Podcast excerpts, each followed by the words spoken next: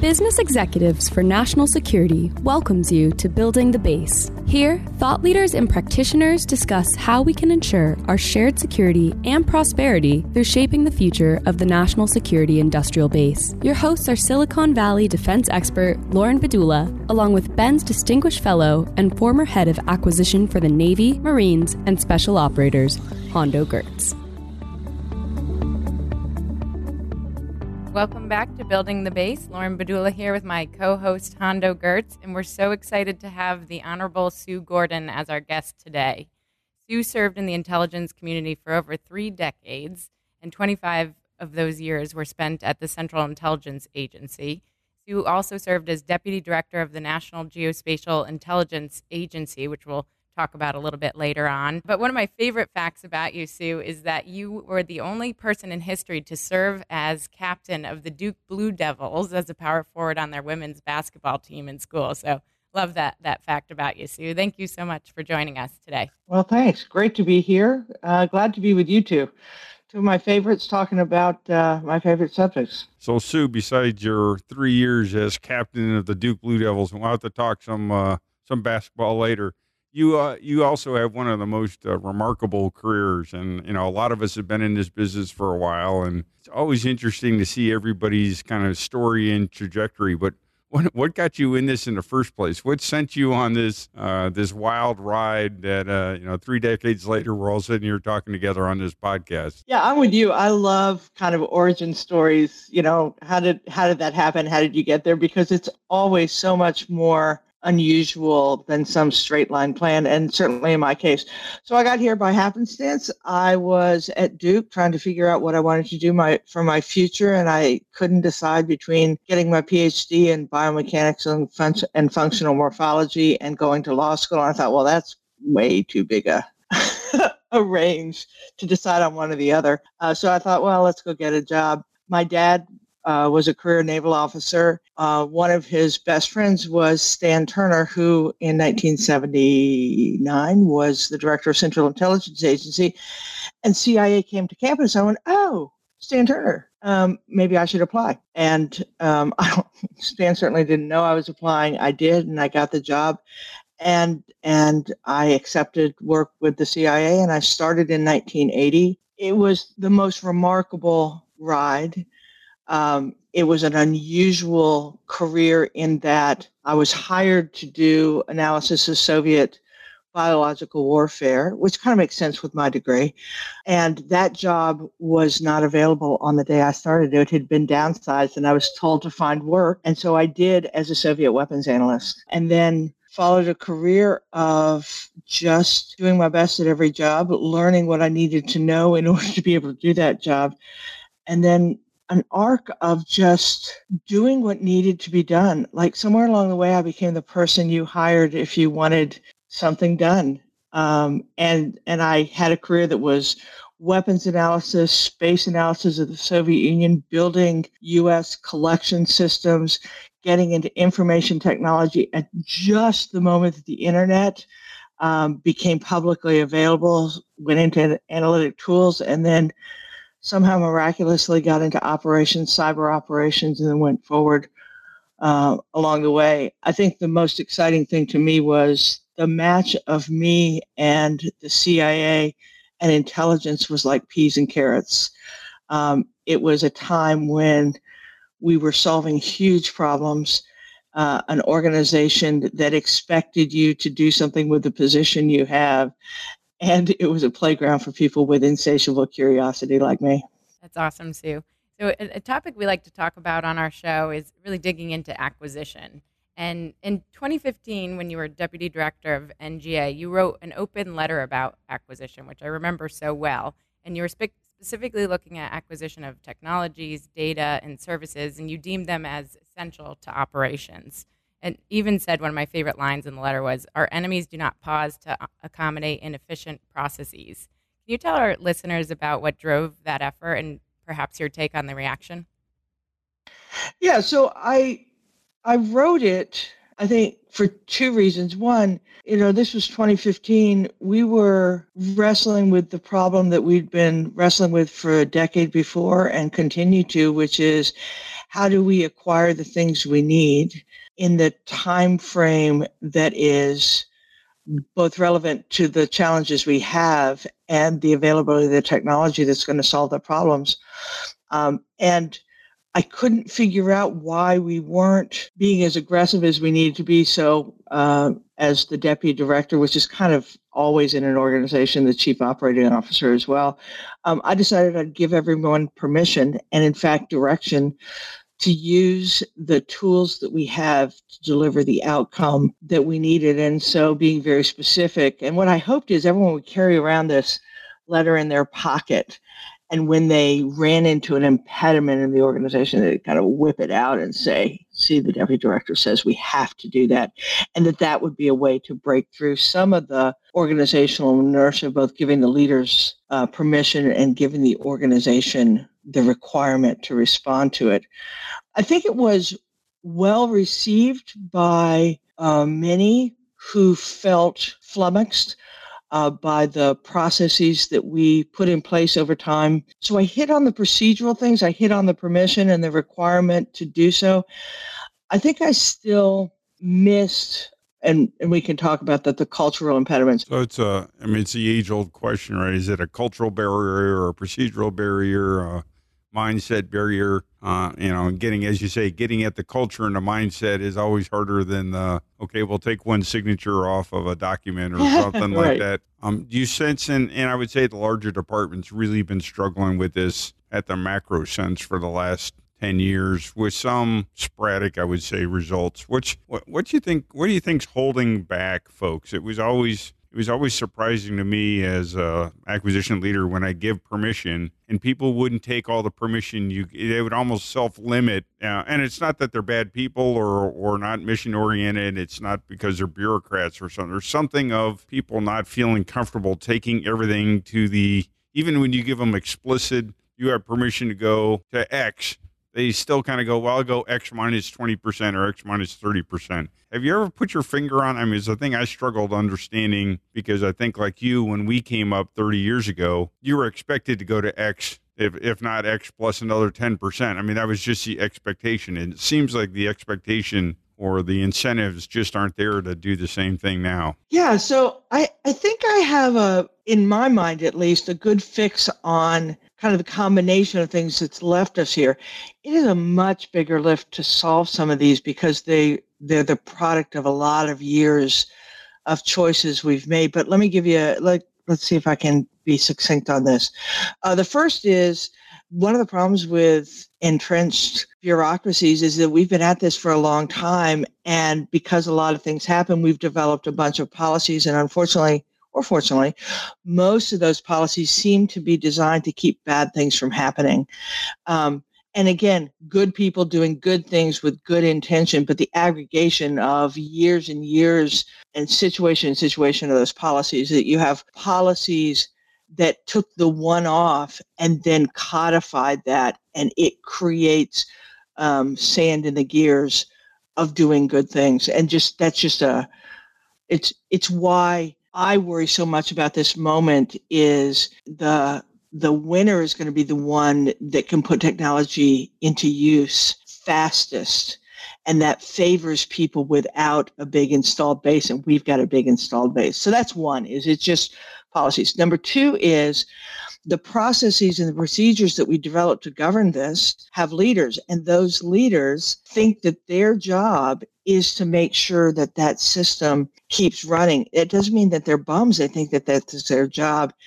And I'm not sure that the people that run processes believe that they are empowered to reimagine processes. And I remember a time where I went to my head of security and I said, Hey, I'd like you to reimagine security. And she said, Not my job. And I'm like, What? Like, wrap your head around that. I mean, that is not a nonsensical statement. In other words, she thought her job was to instantiate the vision that some boss has. But if it wasn't her who was thinking about how we do security every single day, who was it doing that? And you can go to HR and contracts and stuff. So that's the second thing is processes are run by humans. Humans have leaders. Who's reimagining them to achieve the same effect, but in a more modern way?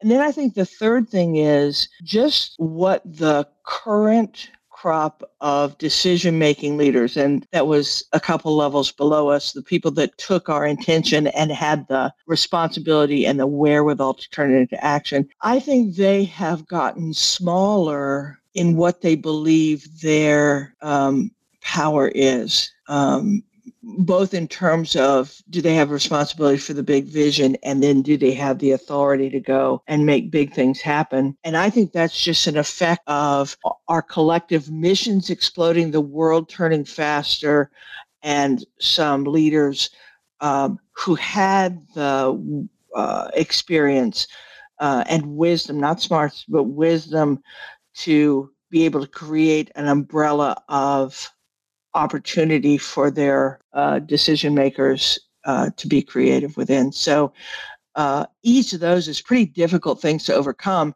but you can purposely. You just have to decide that you're going to kind of reshift the organization. Thanks, Sue. And it's amazing that letter was in 2015, almost 10 years ago. And I, I recall some of your talks in even 2019 about Twitter and Google and the high tech sector's appetite to work with the national security community. And here we are three years later, seeing Google launch a national security dedicated business and a real change in that appetite and attitude. And I think part of that, if you think 2015 to now, is that shift from a counterterrorism focus to near peer competition, China, Russia, what we've seen going on in Ukraine. So I wanted to get your reaction, pendulum shift, and what you're seeing now in terms of that collaboration or any room for improvement still from the high tech sector with the national security community.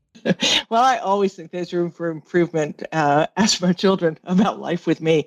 Um, I think we're on a good trajectory, um, but I, but of course still work to do. The the goodness of the trajectory is it feels to me that for the longest time, well after it was prudent, we kind of presumed that we were all in a time of peace and relative abundance. And when you're in that moment, you can do things at a normal pace and do things as you feel comfortable to do them. I don't know, the last few years has given us that that kind of urgency to say, whoa, this thing that we have counted on as though it were a given is now uh, required us required us to think differently in order to be able to achieve that. And listen, I I think the private sector is is aware of that. Yeah, sure, they have uh, uh, financial motivations, but they are also participants in uh, kind of the free and open societies of the great world order. And so I think they see it, and organizations are feeling the need to do different things. And so that moment of crisis, as it were, I think is creating some new opportunities. And, you know, and Hondo, you said this. I think the growing realization that there aren't uh, bad people on either side of this equation. There's everyone trying to do the right thing. We're just not using the same language, and we don't understand the value prop value propositions entirely of the other side, in order to be able to go far enough far enough with our preferences to meet their needs, and that's true both ways. So I think it's better. Um, I also think the fact that uh, it's a different economic environment than it was is that the government realizes that it needs to make more of a technical investment earlier and the private sector recognizes that this market is really an important one. So need as always drives opportunity. Yeah i'm going to uh, i'm going to go back a little later on this uh, how to get comfortable being uncomfortable which I think some of us, you know, had the benefit in the 80s of being very uncomfortable. Uh, and then we got comfortable for a little while, and now we're getting back to being uncomfortable. But, but on this, how do we work together? And you know, I've often contended we still have a little bit of an industrial mindset uh, when we think about how to partner versus, you know, very transactional and uh, we'll develop something, then we'll produce something, and then we'll produce some more. Uh, you did a lot of great work yeah, I think when you're at NGA thinking about networks and data, uh, and we've talked about how to create much more of a team of teams or network approach with industry. What's your sense 10 years, 15 years, if we get it right from now, what this uh, industrial network or base looks like and, and in the relationship with government? And what, what's the, do you think it's possible to achieve such a vision um, to really accelerate the the partnership between both private and public institutions? Um, well, yes, of course. I mean, uh, definition, definition, I think it's possible, but I think there's, I think there's a couple things that need to happen. I'll I'll start with the government because my history says I always think the government has the most power and the most responsibility to come the furthest to make good things um, happen. And I, I think there are two things the government really needs to do. Number one is it needs to really continue to invest in a modern technology stack that is there, its its technical infrastructure to allow an environment where good things can happen. Just the way we used to build things are not the way the world works now. And you have to care more about the outcome of how we must operate to create the environment, not just build the networks, but to create the environment that is going to allow this free and flowing, quick turnaround introduction of new capabilities into an environment that is both secure and resilient in a way that is reflective of the world in which we now live. And so that that is a big lift that the government has to do. It has to think about security in that world and loss and risk, and then build the environment that gives us not only the protections we need, but allows the performance that we must have and the outcome. And and we're still working to find that balance. But there are some really cool things technically, and there are a lot of really wonderful leaders right now, really pressing on this issue of of the IT and and digital environment in which we must operate. But that's that's number one. Then the second thing the government really needs to do is to understand that there is so much good wisdom out there in the private sector about the way we can satisfy our requirements and so quit specifying it based on the way that we used to do it. At NGA, we were looking for enterprise search. And I said, okay, here's the RFP that I want. And the statement of work is we need to be able to find our stuff. Our stuff looks like this. We need this sort of performance and it has to fit in this kind of environment. And if it won't, if what you proffer won't int- fit in this environment, tell me what environment I need, right? That kind of open ended thing. And what we sent out, I didn't recognize as something that would yield that outcome. So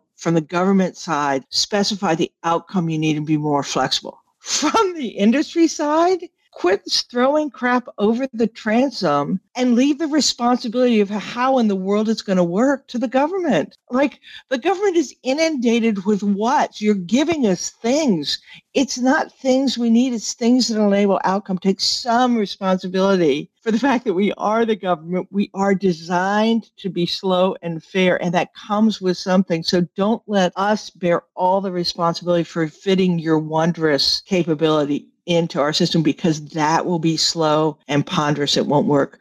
So vision and opening and understanding how is actually in 2022 how it can work might be more important than what it is. Right. Did you think NGA was able to make some of that transformation too? I mean, uh, I think they, some of what they I were doing on the publicly available or commercially available information was, I think, you know, starting down the right direction. I think he, when we write uh, the history of the transformation of the national security community and how amazingly successful it was, and we write that history about the kinds of things that had that happened along the way, some of them are not yet in evidence. NGA will hold a really important place because they were one of the first organizations to really recognize that what was happening privately was not just something they could use, but something that fundamentally transformed their mission. And so Robert Cardillo's Succeed with the Open um, not only put recognizing that national security had to happen in the open because that's where the action was, but what was happening in the in the public space, in the private, in the companies, in the commercial space, was actually really useful for our outcome and participate putting those things together in a more modern way, I think will be the greatest contribution that NGA had. In other words, they took their mission and imagined it in the future, not just modernizing the mission they had. And I think that will be the big jump shift. And so now you see Ukraine uh, if you look at what Ukrainians used to affect their mission, it was some of these amazing commercial satellites and commercial uh, communications and open data in combination with partnership with US and allied governments that that allowed what is happening there. Regardless of how daunting it is there are some really amazing things that show about this combination of open and exquisite that I think we'll learn from. And NGA saw that in the 2015 timeframe and made that move. They're like any other bureaucracy continuing to, to figure out how to take advantage of all of it for not only their internal processes, but their external, uh, external effects. But history will be very kind to that moment when they recognized how the world had turned. And, and from a private sector perspective, I'd say NGA is one of the best partners today at sharing data because that can be you know one of the greatest boundaries to stretch the legs of technology. So to have this imagery or data to, to use, I think has really enhanced collaboration.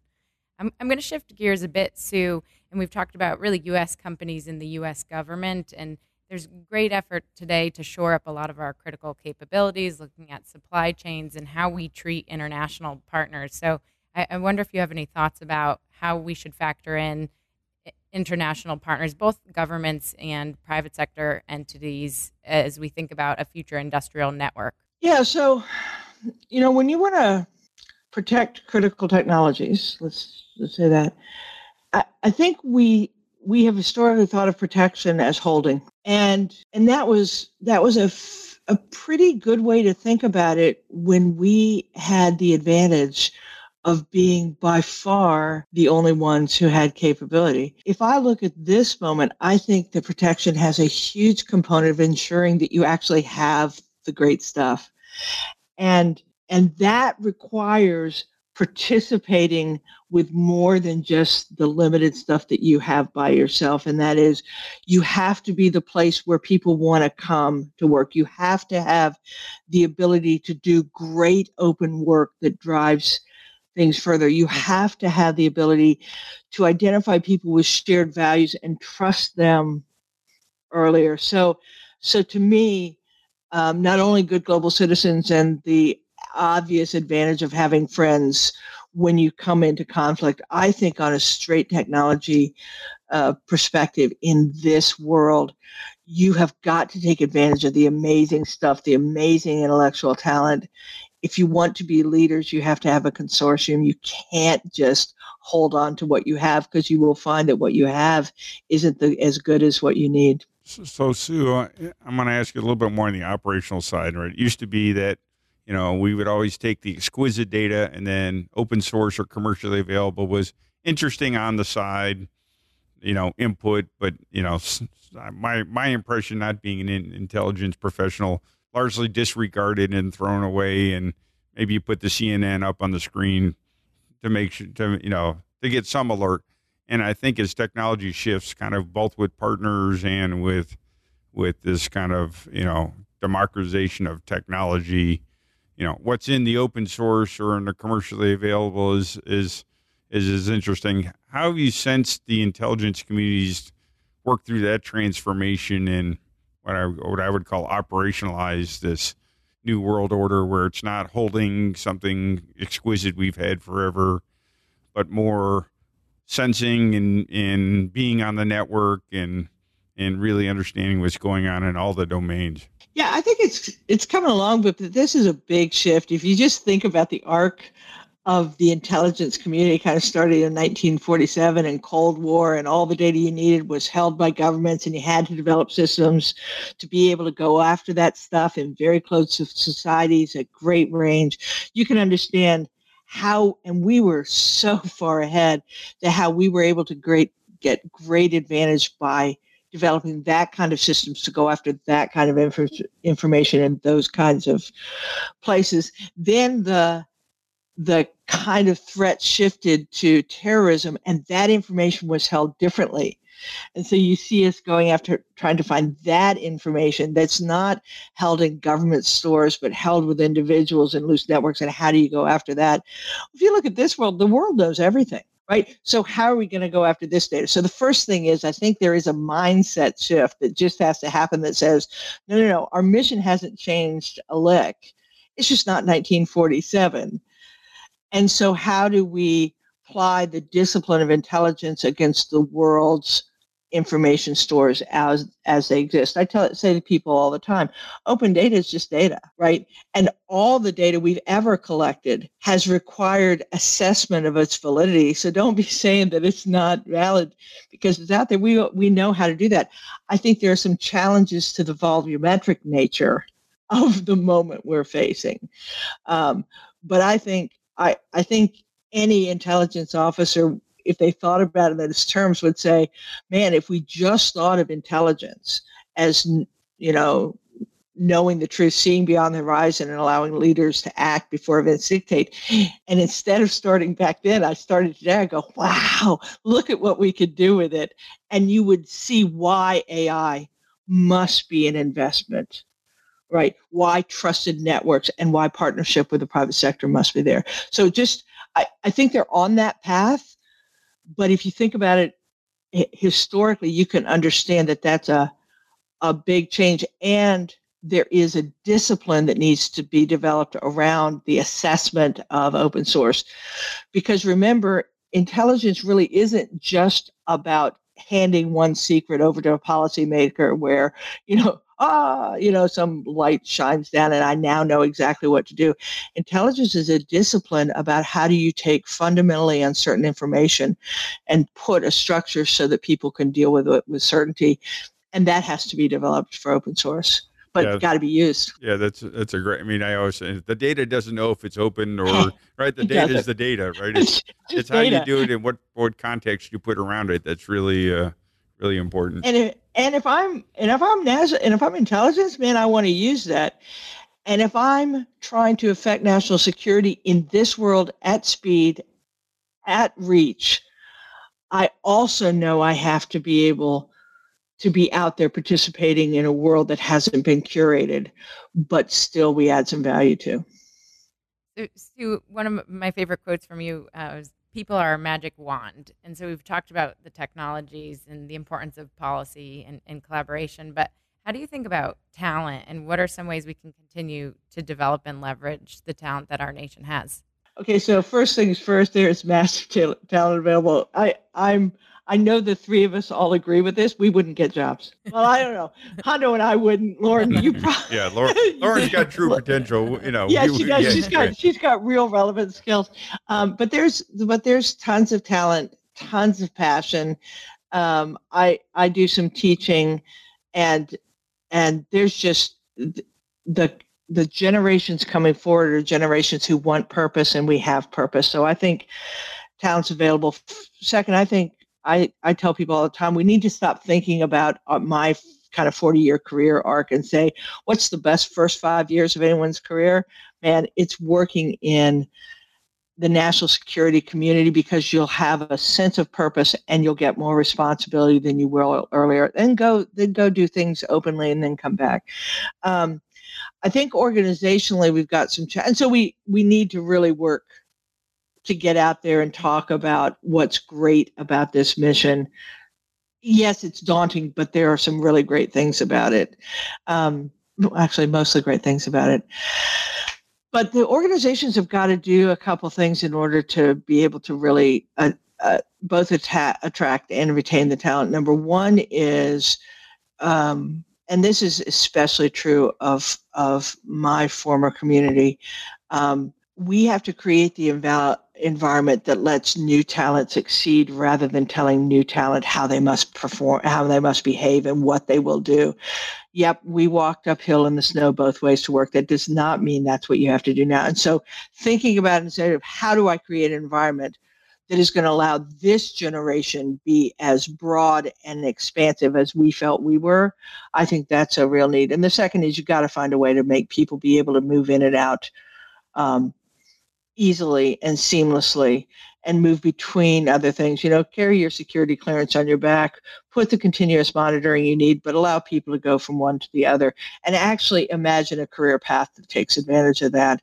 Um, but if we can do that, the challenges at this moment are so immense. You know, I always tell people that that that talent follows quest and dollars. Um, well, we have quest for days and the dollars are actually coming so i think the talent will come. The the, the only other thing i'd say laura to you is uh, if i were talking to people coming up uh, I, stem is so important um, uh, you know in 2022 beyond you have to be technically conversant. But i will say that that once you have that technology don't forget the critical thinking because it isn't just the capability it's the use of the capability and that is kind of the the magic that humans can bring but you got to exercise those muscles too mm-hmm. and something you've said in the past sue that resonated with me was the difference between having experts and expertise which i think lends itself really well to this cross pollination or it's ultimately about that critical thinking and solving problems and applying different areas of expertise which I think is a great point so Sue, and folks may or may not know you. Uh, you actually stepped away for a while, uh, and and took care of family and and did that, and then came back and and succeeded. What was that? You know, and that and I, as as we talked about, that was not the norm back back then. Uh, it may be where we need to get to. Tell me a little bit about that, and uh, and and where you can see things you learned from that experience and then where we can continue to create the environment that allows folks to move in and out like that and and do what they need to do and and not choose a career forever or or not you know have have much more of a blended view of things. Yeah so i'll try and give a short version of the story. Um, listen i'm a i'm a hardworking passionate person that puts everything i have into what i do. And then I cheat time by trying to interweave all those things in some magical way. And so I was a pretty dedicated intelligence professional working hard at my craft, especially because I kept on getting jobs I didn't know how to do. So I had to learn how to do them. And I also uh, was a mom, and uh, nothing was more important uh, to me than my family. Uh, I tell people all the time in order to succeed in this business, because it'll take a lot from you, you got to have something you keep to yourself. And that can be music or friends. For me, it was family.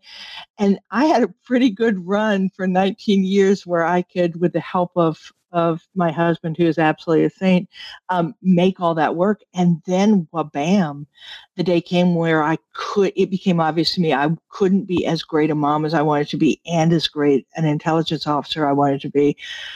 And because I know who I am, in or out, um, I figured I better do what only I could do, which was to be a mom. And I gave two weeks' notice and left, which I can I say as though it was nothing it was an easy decision because I knew what was important to me.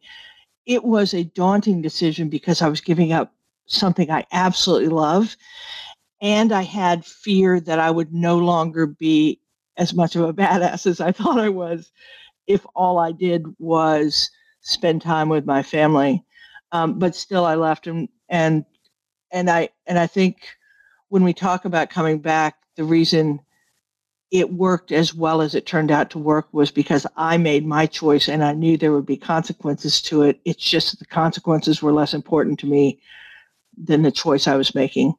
Um, and so I spent eight years, uh, finished successfully deploying my children on their life, and I looked up and I was in my late 40s and I thought, well, I'm not done. And, and I went back to uh, CIA and I said, are you guys hiring? And they were, you know, we can we can say it wasn't, you know, I it sounds like it was nothing. Um, I think they were because I had been good at what I did before. I think they were because I hadn't asked them to do what they couldn't do when I left. I didn't ask them to keep my job warm for me. I didn't ask them to let me keep advancing. So if I ever decided to come back, they'd hire me at a higher grade or all those sorts of things. I had lost more than half our family's income. Um, but when I come came back, albeit at a lower grade, I got a chance to embark on an entirely different set of journeys, but keep going in the same in the same way. So I had been mostly IT and weapons and space technical systems. I came back and got into the world of operations and support. Um, for anyone who faces a crossroads or a choice of any ilk, I would say uh, don't be afraid. Uh, make your choice. understand there will be consequences, kind of see those, but know what's important um, to you uh, when you come back. And then if it turns out you need to make a different choice, make a different choice. I will say the big thing I learned from stepping away is I think I'd been pretty smug about who the cool kids were and who were the contributors. When I went out, uh, and I didn't work. I well, I, I I worked. I started a nonprofit for the kids' school and did stuff like that. But I didn't I didn't have a paying job. But I learned that the engine of a society is actually not the pe- just the people that go to the nine to five jobs, or in my case, six to ten or eleven jobs. Um, it's the people who are in the schools and at the crossing job and in the li- in the libraries. And so I came back to the agency a much better leader. I saw many more contributions. I saw the impact of what too often are the unseen jobs. And so um, even by stepping away, I became better. And that is a truth. You become better at everything you do, even when you're not doing it, if you're willing to. There are so many lessons in that story for our listeners, but one of my favorites is to back to the point of cross pollination that you just made, where it's not that you stepped out and took a pause for eight years. You continued to grow and see different perspectives and learn and bring that back in into national security with you, which is so cool.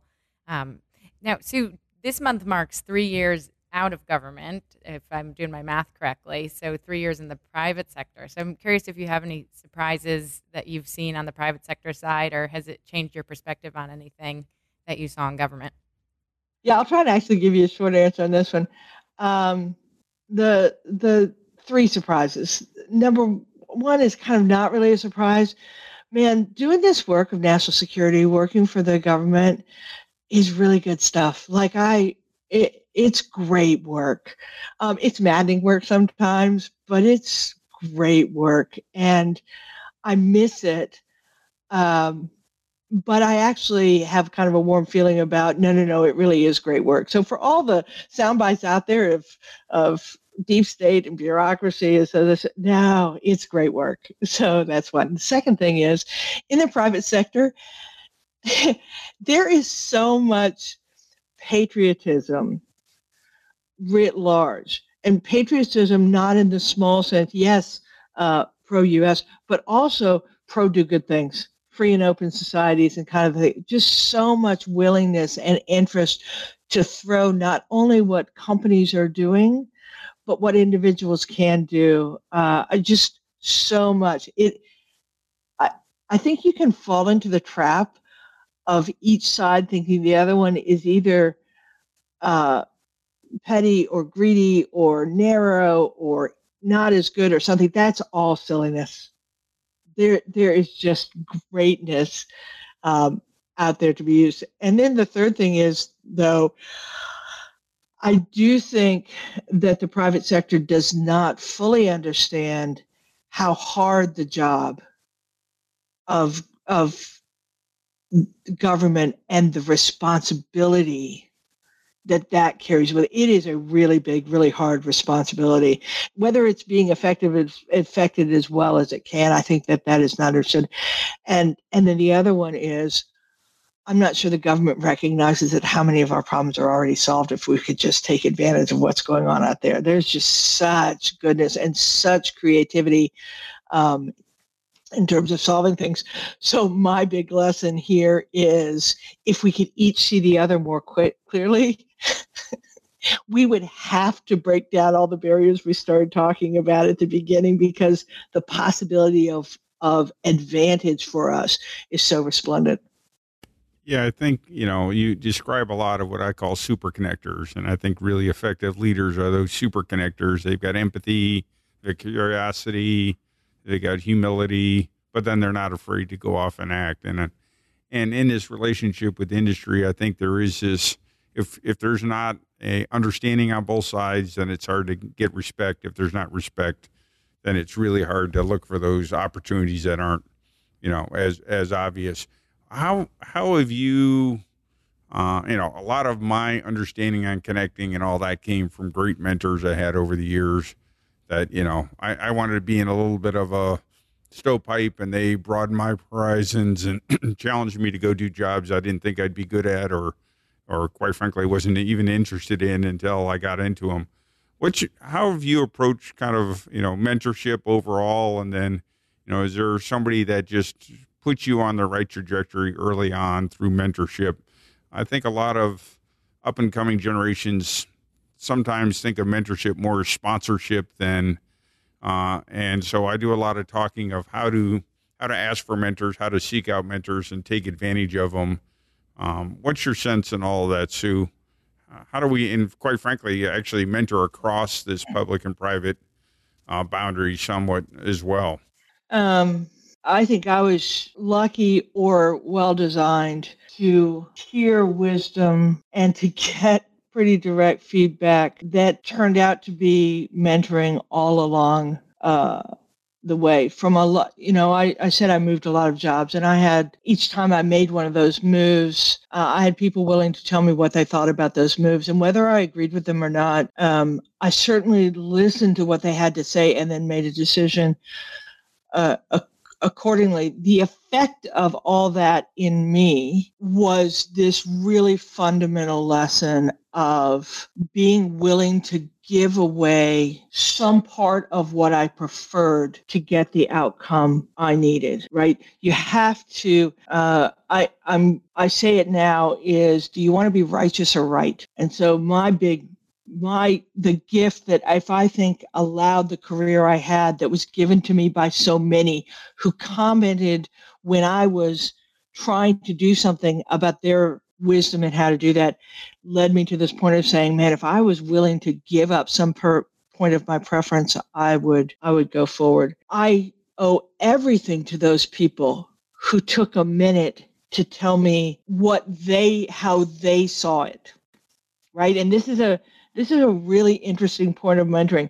You know, every problem you take or moment you take to a mentor, you still own. You can't give it to them. You can't get them to do it. And for every mentor who is lucky enough to some have someone ask them for help, it's still that person's issue. So so to me, it's that the perfection of mentoring is in people willing to offer you their wisdom on your moment and recognizing that it's those two. And then you take all that and turn it into something. My i, I my my favorite mentor i've said this before is stephanie o'sullivan. Um, she was not the first or the only but she I lucked into one her preceding me um, in the job as principal deputy, um, but being my boss when I was at the CIA when I when I first came back, um, and she is so different from me, but so smart that I continue to go to her and she almost always tells me something totally different from how I'm thinking about it. I don't always take it, but I am always better for hearing it. So find yourself, have lots of mentors, listen with good ears about what their wisdom can do to your problem. And then do have people you go to who are not like you because you may find that that's the key to finding your path. That's awesome, Sue. Is there anything that we haven't asked or hit on that you'd like to tell our listeners? Uh, I, I, I guess the only thing I'd say, and I think I've implied this, but I'll go ahead and state it. Now is a really interesting moment. You know, I, I've, I've been like a serial revolutionary throughout my career, and what I've learned is that moments are the mo- most important aspect of making something happen. If you have a moment, you better use it. Now, if you find yourself and you don't have the moment, then live to fight another day. But if you have a moment where there is an opening, you have to step into it. For your listeners, I would say this is one of those moments where the world is sufficiently changed that we can't draft off the work of our predecessors. We have to create anew. So step into it and quit being stymied by what isn't and use what is. Thank you so much, Sue. I think your your description of this renewed sense of urgency and appreciation for prosperity and I think patriotism on all sides, the private sector and public sector, I think really highlights the need for greater collaboration, but we're seeing it too. So thanks so much for giving us your perspective on on these issues and some ideas that we can hopefully put into action. Great. It's been a romp. Thanks. You've been listening to Building the Base a podcast from the Business Executives for National Security. Join hundreds of senior leaders and executives dedicated to the mission of keeping our nation safe. Check out our projects we're currently working with, important upcoming events, and the many ways you can get involved at www.bens.org.